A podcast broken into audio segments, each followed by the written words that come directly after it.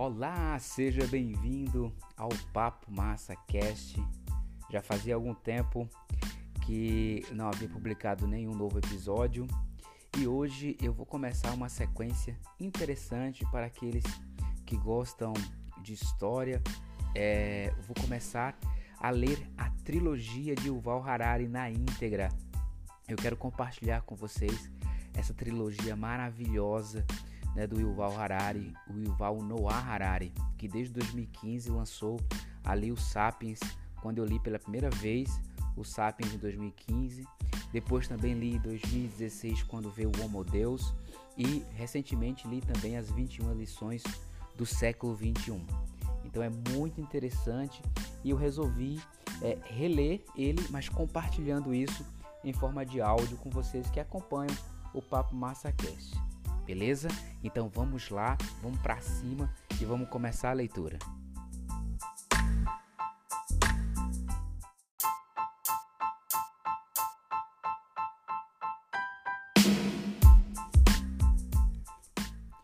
A primeira coisa que eu quero aqui antes de começar a própria leitura do livro é só deixar claro que a proposta de Uval, acredito eu, é, tanto no Sapiens, que é uma breve história da humanidade, que é o livro que nós vamos começar, como Homo Deus e também as 21 edições do século XXI, foi trazer um compilado de informações para que nós possamos, eu diria assim, ter muito mais criticidade em nossos dias em relação a tudo que se passou na nossa história, em relação ao que pode vir no futuro e, claro, em relação àquilo que a gente pode fazer no presente. Então, é, eu acredito muito nesse objetivo de elucidação para a espécie humana.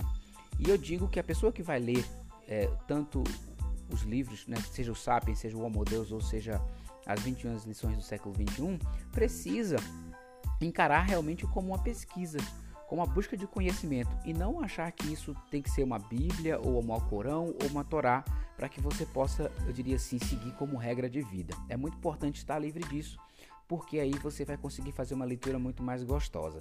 Beleza? Vamos para a cronologia.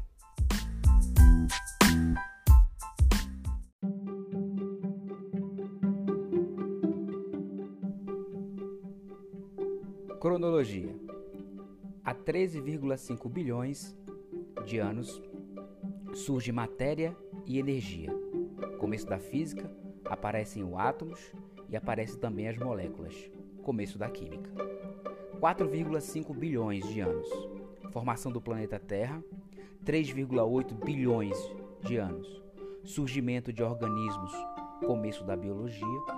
6 milhões de anos último ancestral em comum de humanos e chimpanzés, 2,5 milhões de anos evolução do gênero Homo na África e as primeiras ferramentas de pedra.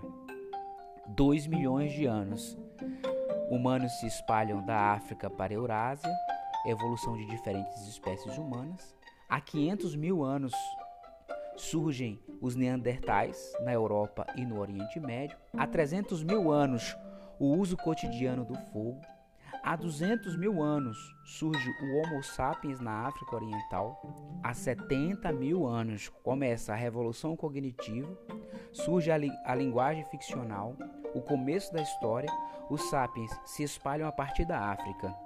Há 45 mil anos, os sapiens povoam a Austrália, extinção da megafauna australiana. Há 30 mil anos, extinção dos neandertais. 16 mil anos, os sapiens povoam a América e começa a extinção da megafauna americana. Há 13 mil anos, extinção do Homo florensis e o Homo sapiens é a única espécie humana sobrevivente. Há 12 mil anos, revolução agrícola, domesticação de plantas, animais e assentamentos permanentes. 5 mil anos, primeiros reinos, sistemas de escrita e dinheiro, religiões politeístas. Há 4,25 mil anos. Primeiro império, o Império Acádio de Sargão. E há 2,5 mil anos começa a invenção da moeda, o dinheiro universal, o Império Persa, uma ordem política universal em prol de todos os humanos. Começa o budismo na Índia, uma verdade universal para libertar todos os seres do sofrimento. E há dois mil anos, o Império Han na China, o Império Romano no Mediterrâneo e o início do cristianismo. Há 1,4 mil anos nasce o islamismo. Há 500 anos começa a revolução científica. A humanidade admite sua ignorância e começa a conquistar a América e os, e os oceanos. O planeta inteiro se torna só um palco histórico e começa a ascensão do capitalismo. Há 200 anos começa a Revolução Industrial. Família e comunidade são substituídas por Estado e mercado. Extinção em massa de plantas e animais nesse período. O presente. Os humanos transcendem os limites do planeta Terra. As armas nucleares ameaçam a sobrevivência da humanidade. Cada vez mais, os organismos são moldados por design inteligente e não por seleção natural. E o futuro? O design inteligente se torna o princípio básico da vida? O Homo sapiens é substituído por super-humanos? Essa foi a, cronologia dos sapiens e agora nós vamos mergulhar no primeiro capítulo.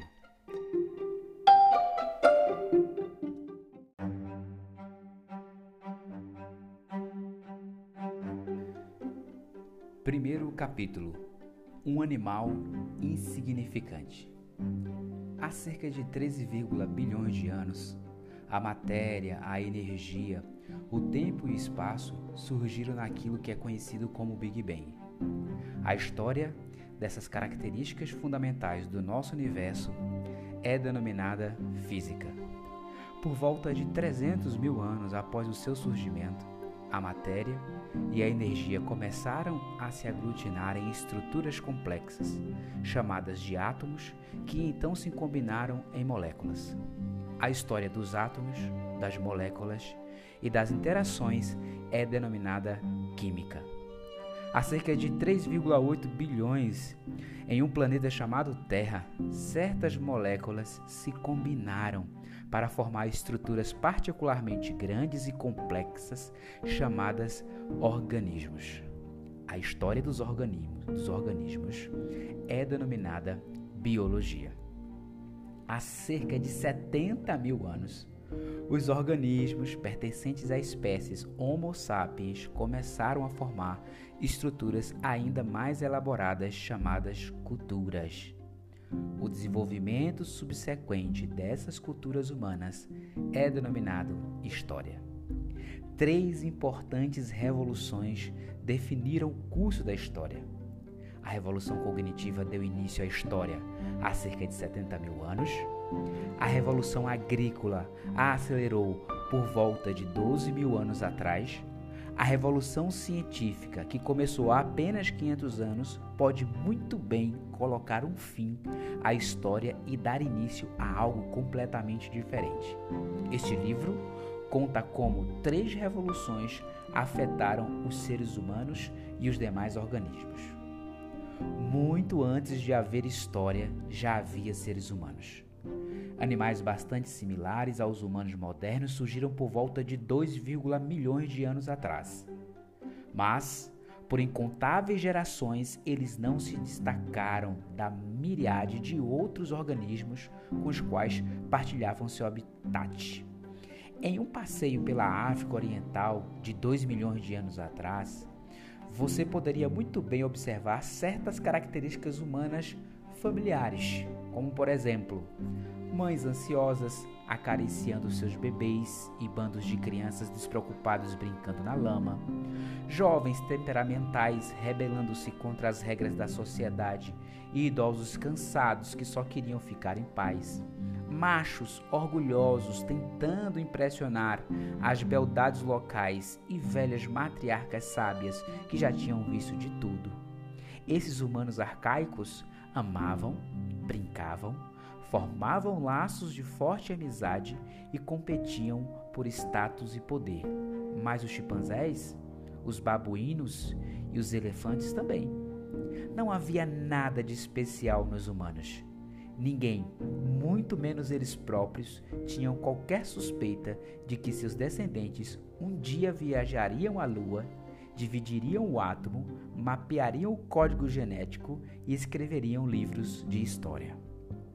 A coisa mais importante a saber acerca dos humanos pré-históricos é que eles eram animais insignificantes, cujo impacto sobre o ambiente não era maior do que o de gorilas, vagalumes ou até mesmo águas vivas.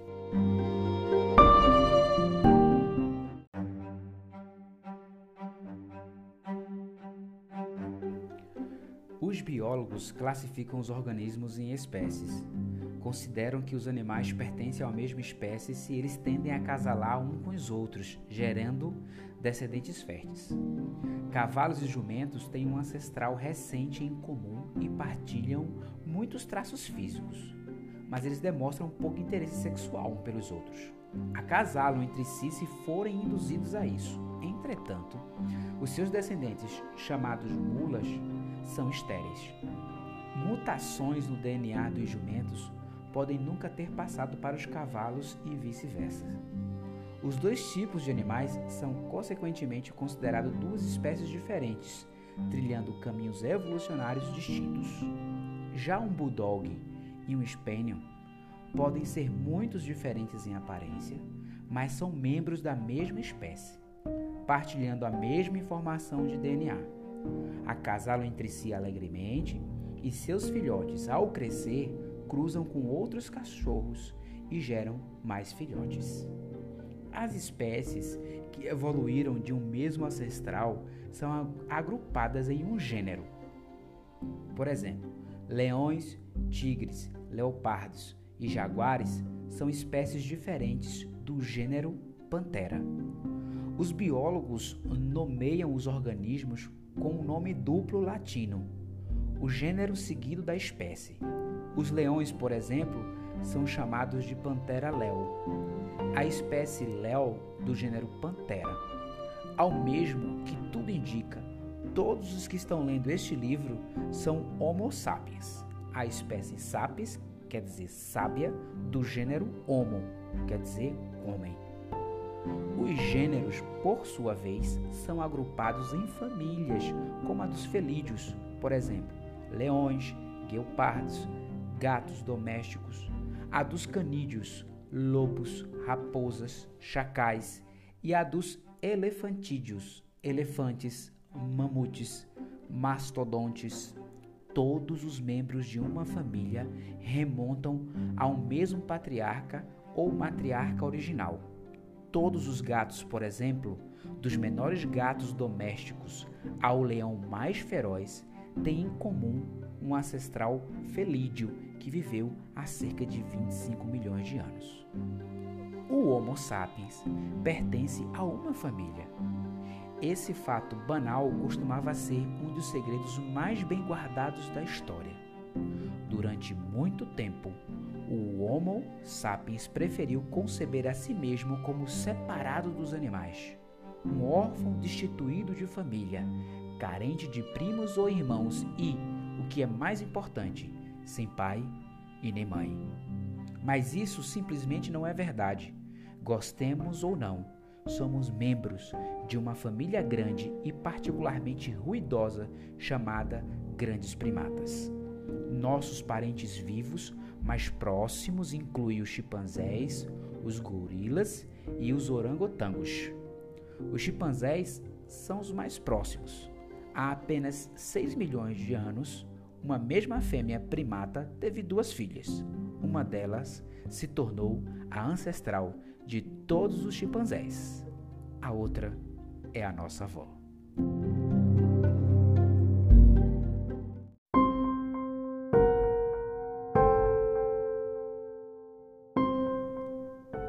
Esqueleto no armário. O Homo sapiens guardou um segredo ainda mais perturbador não só temos inúmeros primos não civilizados, como um dia também tivemos irmãos e irmãs. Costumamos pensar em nós como os únicos humanos, pois, nos últimos 10 mil anos, nossa espécie de fato foi a única espécie humana a existir. Porém, o verdadeiro significado da palavra humano é animal pertencente ao gênero Homo. E antes haviam outras espécies desse gênero. além do Homo sapiens. Além disso, conforme veremos no último capítulo deste livro, no futuro não muito distante, possivelmente teremos de enfrentar humanos não sapiens. Para melhor explicar este ponto, usarei o termo sapiens para designar membros da espécie Homo sapiens, ao passo que reservarei o termo humano para me referir a todos os membros do gênero Homo. Os humanos surgiram na África Oriental há cerca de 2,5 milhões de anos, a partir de um gênero anterior de primatas chamados de Australopithecus, que significa macaco do sul. Por volta de 2 milhões de anos atrás, Alguns desses homens e mulheres arcaicos deixaram a sua terra natal para se aventurar e se assentar às vastas áreas da África do Norte, da Europa e da Ásia. Como a sobrevivência nas florestas nevadas do norte da Europa requeria características diferentes das necessárias à sobrevivência nas florestas úmidas da Indonésia, as populações humanas evoluíram em direções diferentes. O resultado foram várias espécies distintas, a cada uma das quais os cientistas atribuíram um nome, um nome latino pomposo. Os humanos na Europa e na Ásia Ocidental deram origem aos Homo neanderthalensis, conhecido como o homem do vale, do vale Neander, popularmente conhecido como Neandertais. Os neandertais, mais robustos e mais musculosos do que nós, sapiens, estavam bem adaptados ao clima frio da Eurásia Ocidental da Era do Gelo. As regiões mais ocidentais da Ásia foram povoadas pelo Homo erectus, quer dizer, Homo erecto, que sobreviveu na região por quase 1,5 milhão de anos, sendo a espécie humana de maior duração. Esse recorde dificilmente será quebrado, mesmo por nossa própria espécie. É questionável se o Homo sapiens ainda existirá daqui a mil anos, de modo que 2 milhões de anos certamente está fora do nosso alcance. Na ilha de Java, na Indonésia, viveu o Homo soliensis, o Homo, o homem do Vale do Solo, que estava adaptado para a vida nos trópicos. Em outra ilha na Indonésia, a pequena ilha de Flores, existia também humanos arcaicos que passaram por um processo que levou eles ao nanismo. Os humanos chegaram, chegaram pela primeira vez à ilha de Flores quando o nível do mar estava excepcionalmente baixo, facilitando a ilha a partir do continente. Quando o nível do mar voltou a subir, algumas pessoas ficaram presas na ilha que era pobre em recursos. As pessoas grandes que necessitavam de muita comida morriam primeiro. Os indivíduos menores tinham muito mais chances de sobrevivência. Com o passar das gerações, as pessoas de flores se tornaram anãs. Essa espécie única, conhecida pelos cientistas como Homo floresiensis, chegava a uma altura máxima de apenas um metro e pesavam não mais que 25 quilos. Ainda assim, era capaz de produzir ferramentas de pedra e ocasionalmente conseguiriam abater alguns elefantes da ilha, embora, a bem da verdade, os elefantes também fossem uma espécie diminuta. Em 2010, outro irmão perdido foi resgatado do esquecimento quando cientistas escavando a caverna de Denisova, na Sibéria, descobriram um osso de dedo fossilizado. A análise genética comprovou que o dedo pertencia a uma espécie humana até então desconhecida, que foi denominada de Homo denisova. Sabe-se lá quantos de nossos parentes perdidos estão esperando para serem descobertos em outras cavernas, em outras ilhas, em outros climas. Enquanto esses humanos evoluíam na Europa e na Ásia, a evolução na África Oriental não parou o berço da humanidade, continuou a nutrir numerosas espécies novas, como o Homo rhodolfensis, que é o Homo do Lago Rudolfo, o Homo ergaster, que é o homem trabalhador, e finalmente nossa própria espécie, que sem modéstia alguma denominamos de Homo sapiens, quer dizer, Homo, homem sábio. Alguns membros de algumas dessas espécies eram gigantes e outros diminutos. Alguns eram caçadores destemidos e outros dóceis coletores de plantas. Alguns viviam em uma única ilha, ao passo que muitos perambulavam por continentes. Mas todos pertenciam ao gênero eram seres humanos. É uma falácia comum conceber essas espécies como dispostas em uma linha reta de descendência, com os regaces dando origem aos erectos, os erectos dando origem aos neandertais e os, os neandertais dando origem a nós. Esse modelo linear dá a impressão equivocada de que em determinado momento apenas um tipo de humano habitou a Terra e de que todas as espécies anteriores foram meros modelos mais antigos de nós mesmos. A verdade é que há aproximadamente 2 milhões de anos e 10 mil anos atrás, o mundo foi habitado por várias espécies humanas ao mesmo tempo. E por que não? Hoje há muitas espécies de raposas, ursos e porcos. O mundo de 100 mil anos atrás foi habitado por pelo menos seis espécies humanas diferentes. É nossa exclusividade atual e não a multiplicidade de espécies em nosso passado que é peculiar e talvez incriminadora. Como logo veremos, nós, sapiens, temos boas razões para reprimir a lembrança de nossos irmãos.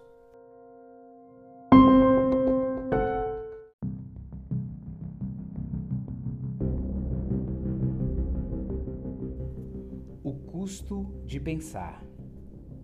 Apesar de suas muitas diferenças, todas as espécies humanas têm em comum várias características que as definem. Mais notadamente, os humanos têm o um cérebro extraordinariamente grande em comparação com o de outros animais. Mamíferos pesando 60 quilos têm um cérebro com tamanho médio de 200 centímetros cúbicos. Os primeiros homens e mulheres há 2,5 milhões de anos tinham cérebros de cerca de 600 centímetros cúbicos. Sapiens modernos apresentam um cérebro de 1.200 a 1.400 centímetros cúbicos. Os cérebros dos neandertais eram ainda maiores. Que a evolução deve ou devesse selecionar cérebros maiores pode nos parecer óbvio. Somos tão apaixonados por nossa inteligência superior que presumimos que, em se tratando de capacidade cerebral, mais deve ser melhor. Mas se fosse assim, a família dos felídeos também teriam produzido gatos capazes de fazer cálculos, e porcos teriam, a esta altura, lançado seus próprios programas espaciais. Por que cérebros gigantes são tão raros no reino animal? O fato é que cérebro gigante é extremamente custoso para o corpo. Não é fácil carregar, sobretudo quando envolvido por um crânio pesado. É ainda mais difícil de abastecer.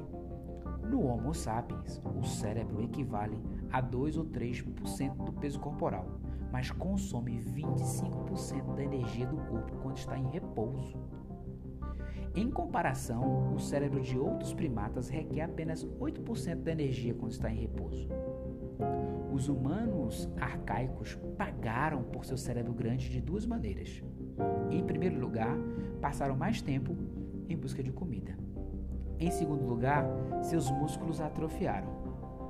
Como um governo desviando dinheiro da defesa para a educação, os humanos desviaram energia do bíceps para os neurônios dificilmente pensaríamos que essa é uma boa estratégia para a sobrevivência na savana. Um chimpanzé não pode ganhar uma discussão com Homo sapiens, mas pode parti-lo ao meio com uma boneca de pano. Contudo, hoje, nosso cérebro grande é uma vantagem, porque podemos produzir carros e armas que permitem nos locomovermos mais rapidamente do que os chimpanzés e atirar neles de uma distância segura em vez de enfrentá-los em um combate corpo a corpo. Mas os carros e armas são um fenômeno recente. Por mais de 2 milhões de anos, as redes neurais dos humanos continuaram se expandindo, mas, com exceção de algumas facas de silex e varetas pontiagudas, os humanos tiraram muito pouco proveito disso. Então, o que impulsionou a evolução do enorme cérebro humano durante esses dois milhões de anos? Francamente, nós não sabemos.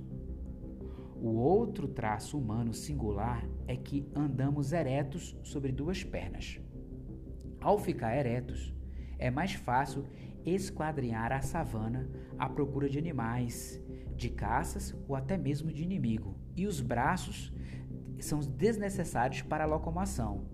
São liberados para outros propósitos, como por exemplo atirar pedras ou até mesmo sinalizar. Quanto mais coisas essas mãos eram capazes de fazer, mais sucesso tinham os indivíduos, de modo que a pressão evolutiva trouxe uma concentração cada vez maior de nervos e músculos bem ajustados nas palmas, e, eh, nas palmas das mãos e nos dedos. Em consequência, os humanos podem realizar tarefas complexas com as mãos. Em particular, podem produzir e usar ferramentas sofisticadas. Os primeiros indícios de produção de ferramentas datam de aproximadamente 2,5 milhões de anos atrás, e a manufatura e o uso de ferramentas são critérios, são os critérios pelos quais os arqueólogos reconhecem os humanos antigos. Mas caminhar com a coluna ereta tem lá também as suas desvantagens. O esqueleto de nossos ancestrais primatas se desenvolveu durante milhões de anos para sustentar uma criatura que andava de quatro e tinha uma cabeça relativamente pequena. Adaptar-se a uma posição ereta foi um grande desafio, sobretudo quando a estrutura precisou sustentar um crânio extra grande. A humanidade pagou por sua visão elevada e suas mãos habilidosas com dores nas costas e rigidez no pescoço. As mulheres pagaram ainda mais. Um andar ereto exigia quadris mais estreitos, constrangindo o canal do parto. E isso justamente quando a cabeça dos bebês se tornavam cada vez maior. A morte durante o parto se tornou uma grande preocupação para as fêmeas humanas. As mulheres que davam à luz mais cedo, quando o cérebro e a cabeça do bebê ainda eram relativamente pequenas e maleáveis, se saíam melhor e sobreviviam para ter mais filhos. Em consequência, a seleção natural favoreceu nascimentos precoces. E, de fato, em comparação com outros animais, os humanos nascem prematuramente, quando muitos de seus sistemas vitais ainda estão subdesenvolvidos. Um potro, por exemplo, um potro pode trotar logo após o seu nascimento. Um gatinho deixa a mãe para buscar alimento por conta própria com poucas semanas de vidas. Os bebês humanos são indefesos e durante muitos anos dependem dos mais velhos para sustento, proteção e educação. Esse fato contribuiu enormemente para as extraordinárias habilidades sociais da humanidade e, ao mesmo tempo, para os seus peculiares problemas sociais. Mães solitárias dificilmente conseguiam obter comida suficiente para sua prole, para, sua prole e para si mesmas, tendo crianças, eu diria assim, necessitadas sob seus cuidados. Criar filhos requeria ajuda constante de outros membros da família e de vizinhos. É necessário uma tribo para criar um ser humano. A evolução, assim, favoreceu aqueles capazes de formar fortes laços sociais. Além disso, como os humanos nascem subdesenvolvidos, eles podem ser educados e socializados em medida muito maior do que qualquer outro animal. A maioria dos mamíferos sai do útero como cerâmica vidrada saindo de um forno. Qualquer tentativa de moldá-los novamente apenas irá rachá-los ou quebrá-los. Os humanos saem do útero como um vidro derretido, saindo de uma fornalha, podendo ser retorcidos, esticados, moldados com surpreendente liberdade. É por isso que hoje podemos educar nossos filhos para serem cristãos ou budistas, capitalistas ou socialistas, belicosos ou pacifistas.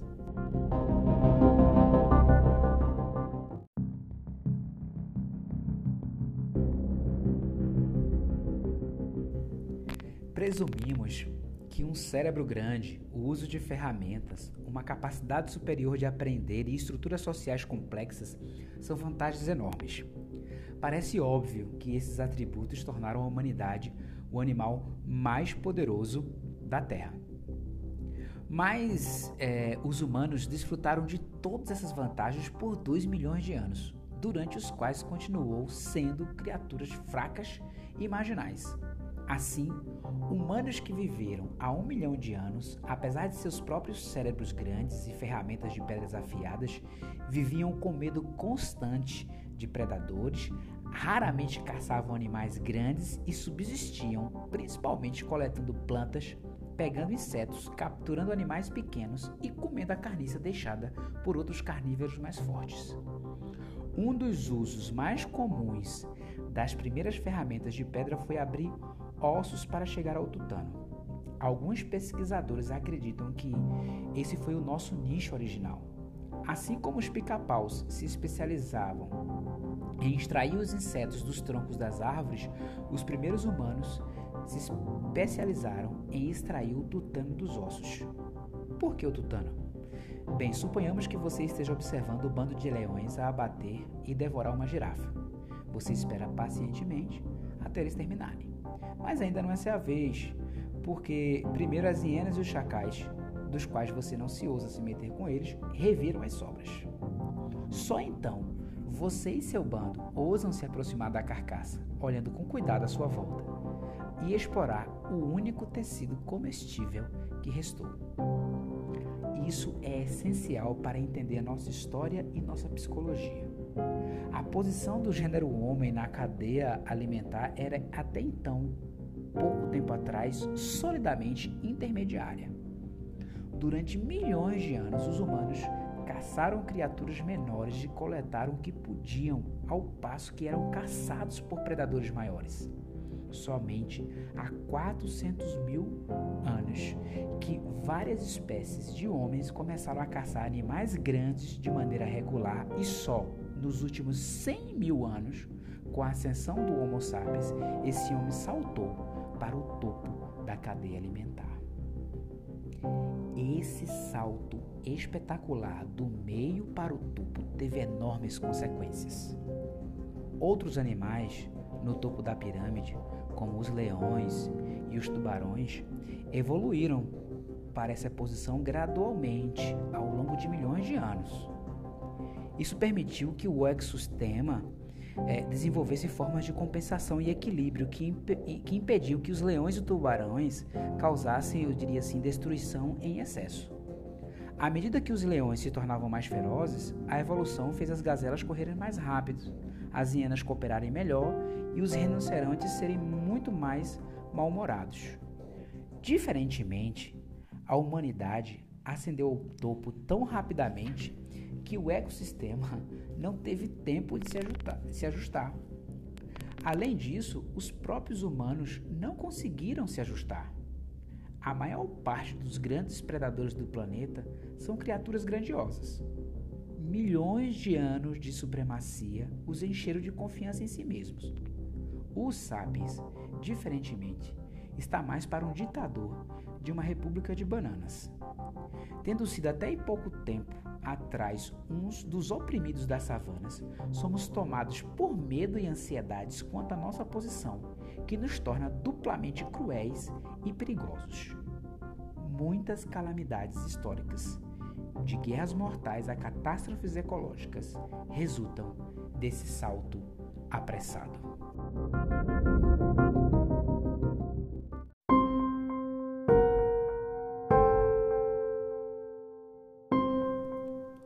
Uma raça de cozinheiros.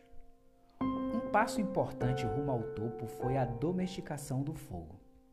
Já há 1800 anos, algumas espécies humanas faziam um esporádico do fogo. Por volta de 300 mil anos atrás, os Homos erectus, os neandertais e os antepassados do Homo sapiens usavam o fogo diariamente. Os humanos agora tinham uma fonte confiável de luz e de calor e uma arma letal contra os leões à espreita. Não muito tempo depois, os humanos podem até mesmo ter começado a deliberadamente a fazer queimadas em suas áreas. Um fogo cuidadosamente manejado podia transformar bosques cerrados intransponíveis em campos cheios de animais de caça.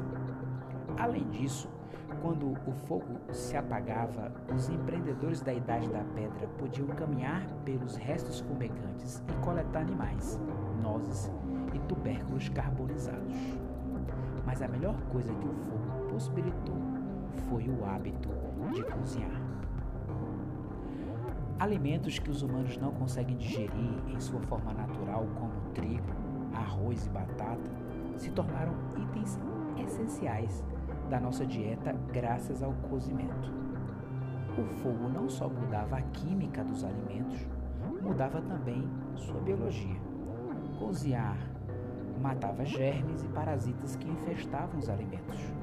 Também passou a ser muito mais fácil para os humanos mastigar e digerir seus alimentos favoritos, como frutas, nozes, insetos e carniças, se cozidos.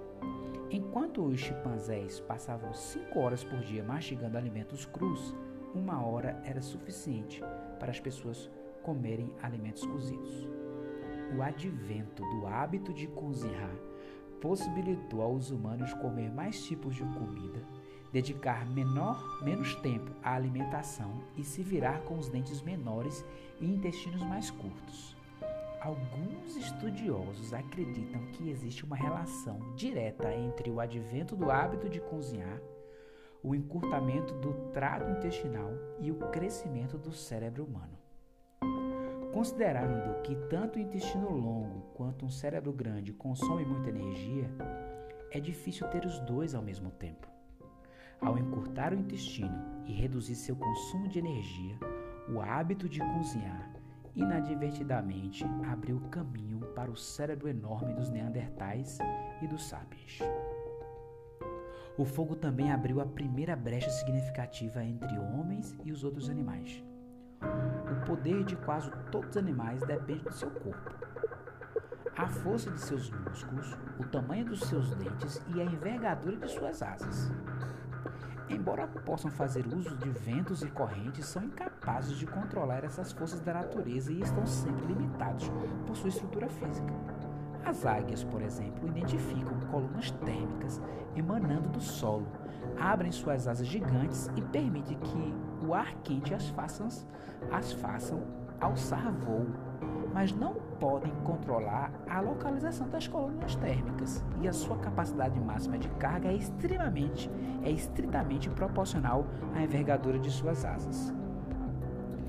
Ao domesticar ou ao domesticar o fogo, os humanos ganharam controle de uma força obediente e potencialmente ilimitada. Ao contrário das águias, os humanos podiam escolher onde e quando acender a chama e foram capazes de explorar o fogo para inúmeras tarefas. O que é mais importante, o poder do fogo não era limitado pela forma, estrutura ou força do corpo humano. Uma única mulher com uma pedra ou uma vareta podia produzir o fogo para queimar uma floresta inteira em uma questão de horas. A domesticação do fogo foi um sinal do que estava por vir.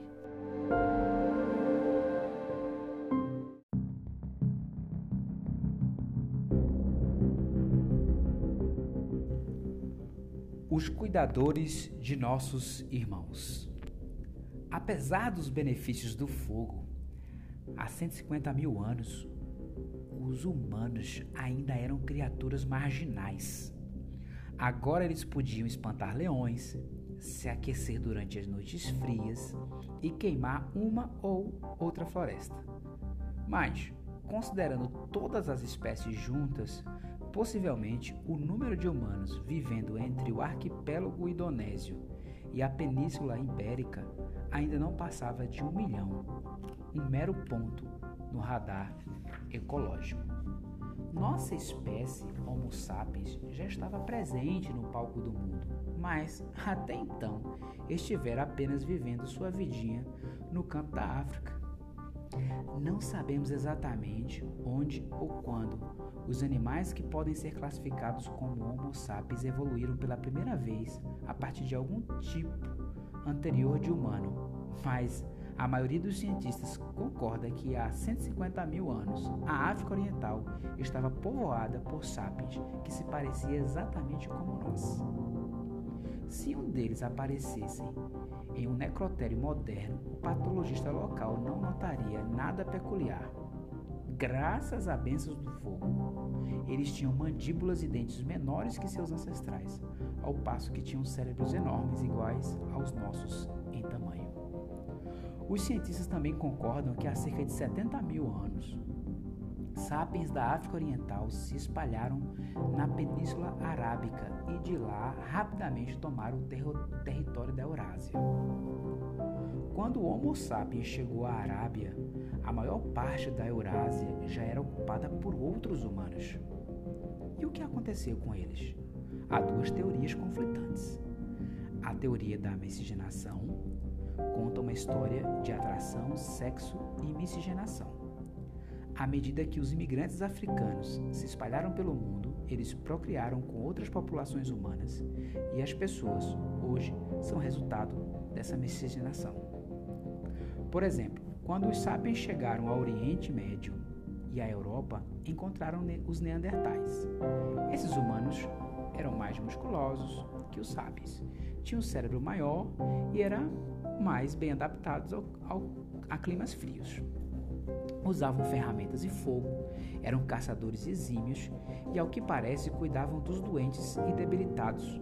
Arqueólogos encontraram ossos, por exemplo, de neandertais que viveram por muitos anos com várias deficiências físicas, indícios de que eram cuidados por seus parentes. Fecha parêntese.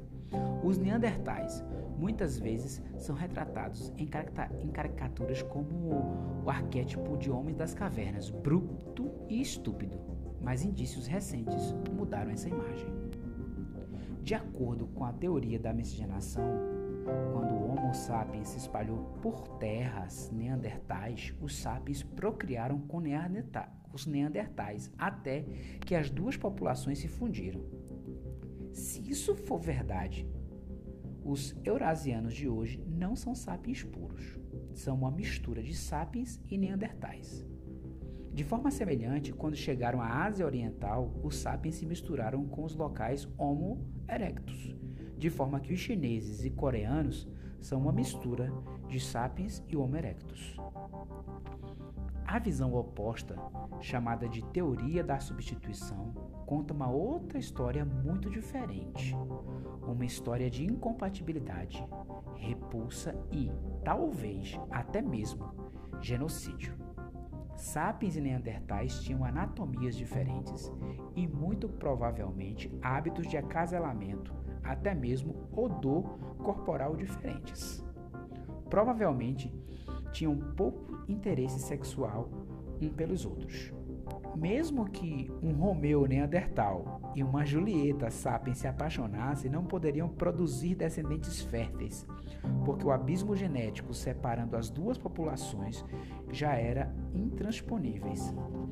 As duas populações teriam permanecido distintas e, quando os Neandertais morreram ou foram mortos, seus genes teriam morrido com eles.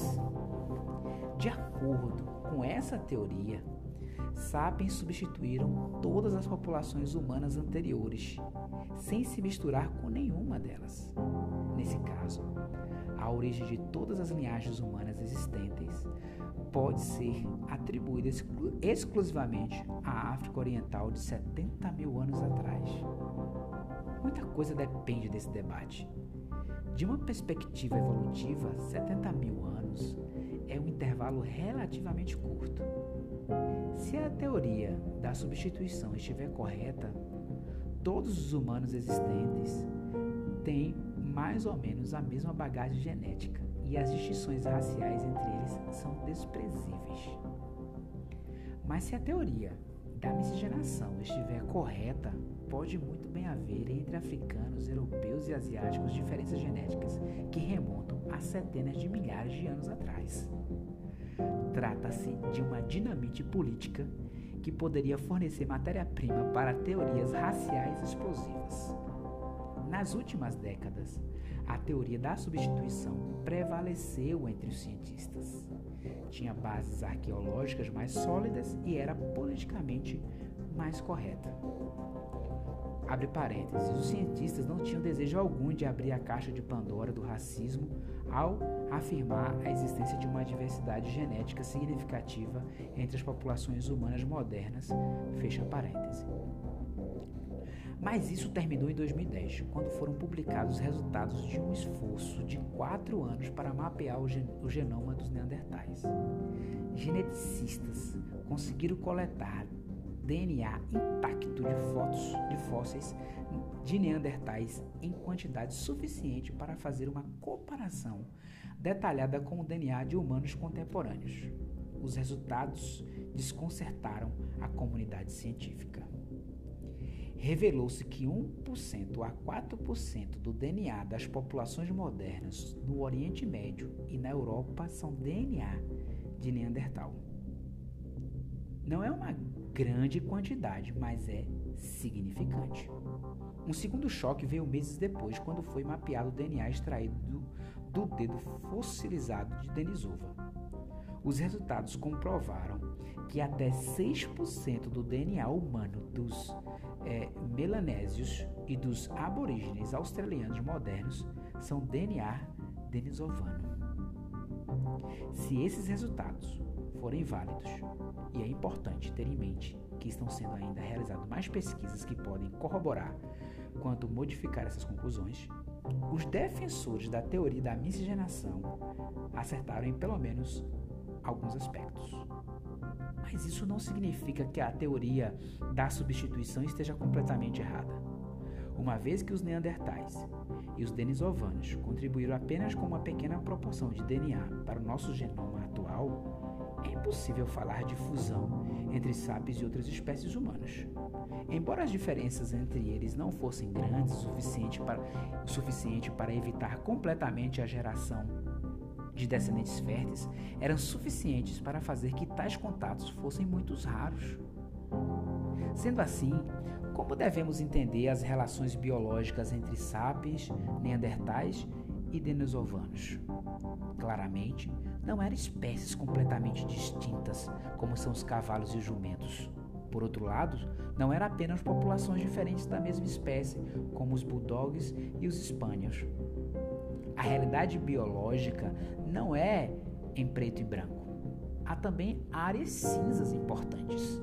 Quaisquer duas espécies que tenham evoluído de um único ancestral, como os cavalos e jumentos, foram, em algum momento, apenas duas populações da mesma espécie, como os bulldogs e os spaniels.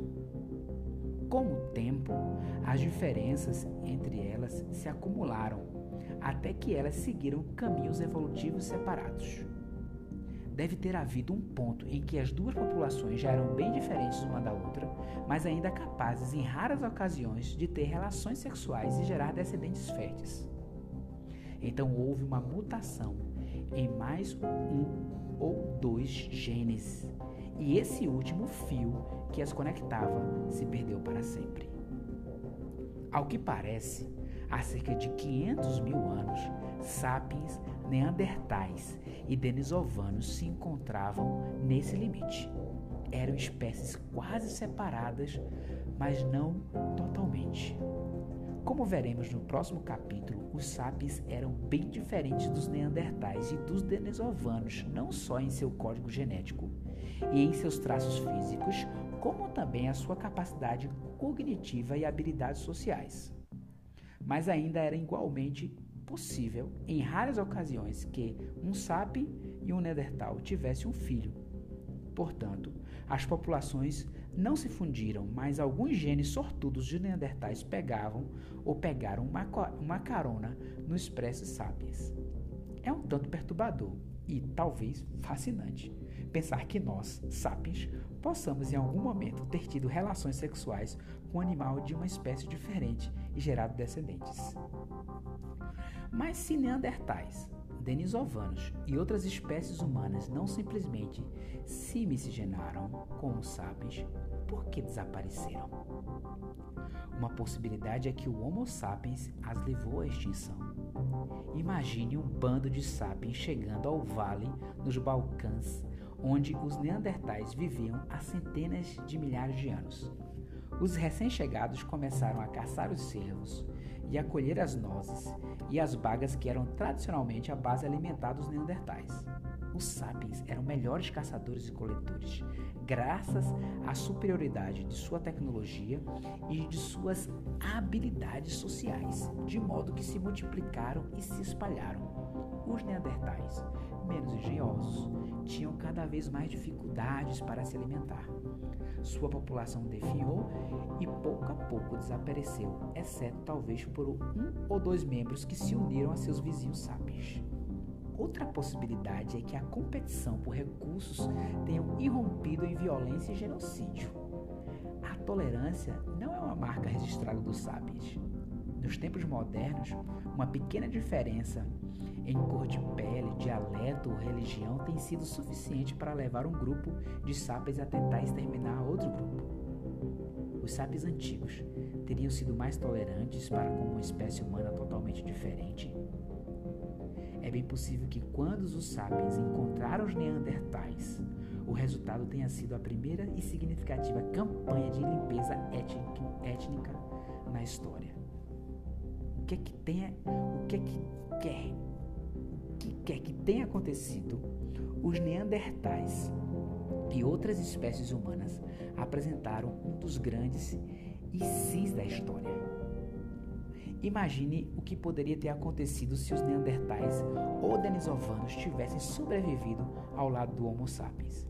Que tipo de cultura, sociedade e estrutura política teriam surgido em um mundo em que várias espécies humanas diferentes coexistissem?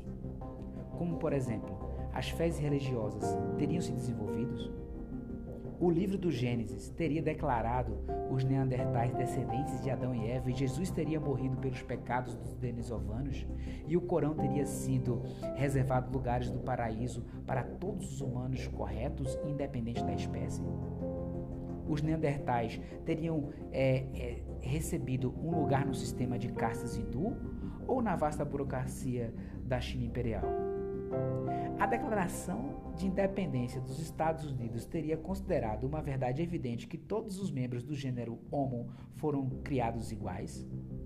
Karl Marx teria é, instado os trabalhadores de todas as espécies a se unirem? Nos últimos 10 mil, nos últimos 10 mil anos, o Homo sapiens esteve acostumado a ser a única espécie que é difícil para nós concebermos qualquer outra possibilidade. A ausência de irmãos ou irmãs torna fácil imaginar que somos o epítome da criação, o epitome da criação, e que um cisma nos separa do resto do reino animal. Quando Charles Darwin sugeriu que o Homo sapiens era apenas mais uma espécie animal, as pessoas ficaram curiosas. Ainda hoje, muitos se recusam a acreditar nisso. Se os, se os neandertais tivessem sobrevivido, ainda conceberíamos a nós mesmos como criatura distinta? Talvez tenha sido exatamente por isso que os nossos ancestrais eliminaram os neandertais. Eles eram similares demais para se ignorar, mas diferentes demais para se tolerar. Se a culpa é dos sapiens ou não, o fato é que, tão logo eles chegavam a um novo local, a população nativa era extinta. Os últimos remanescentes dos Homos soloenses datam de cerca de 50 mil anos atrás. O Homo denisova desapareceu logo depois. Os Neandertais sumiram há cerca de 30 mil anos. Os últimos humanos diminutos desapareceram da Ilha de Flores há aproximadamente 12 mil anos. Deixaram para trás alguns ossos, ferramentas de pedra, uns poucos genes em nosso DNA e uma poção de perguntas sem respostas. Também deixaram a nós, Homo sapiens, a última espécie humana. Qual o segredo do sucesso dos sapiens? Como conseguimos nos instalar tão rapidamente em tantos habitats distantes e tão diversos em termos ecológicos? Como condenamos todas as outras espécies humanas ao esquecimento? Porque nem mesmo os neandertais fortes de cérebro, grandes e resistentes ao frio, conseguiram sobreviver ao nosso ataque violento. O debate continua a se alastrar. A resposta mais provável é propriamente aquilo que torna o debate possível. O Homo sapiens conquistou o mundo, acima de tudo, graças à sua linguagem única.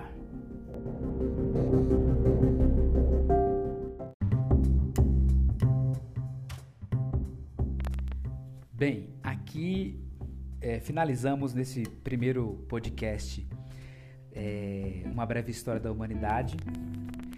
O primeiro capítulo do livro Sapiens, uma breve história da humanidade, que foi um animal insignificante. Podemos conhecer um pouco é, de toda a trajetória aqui do ponto de vista de pesquisas do Yuval Harari.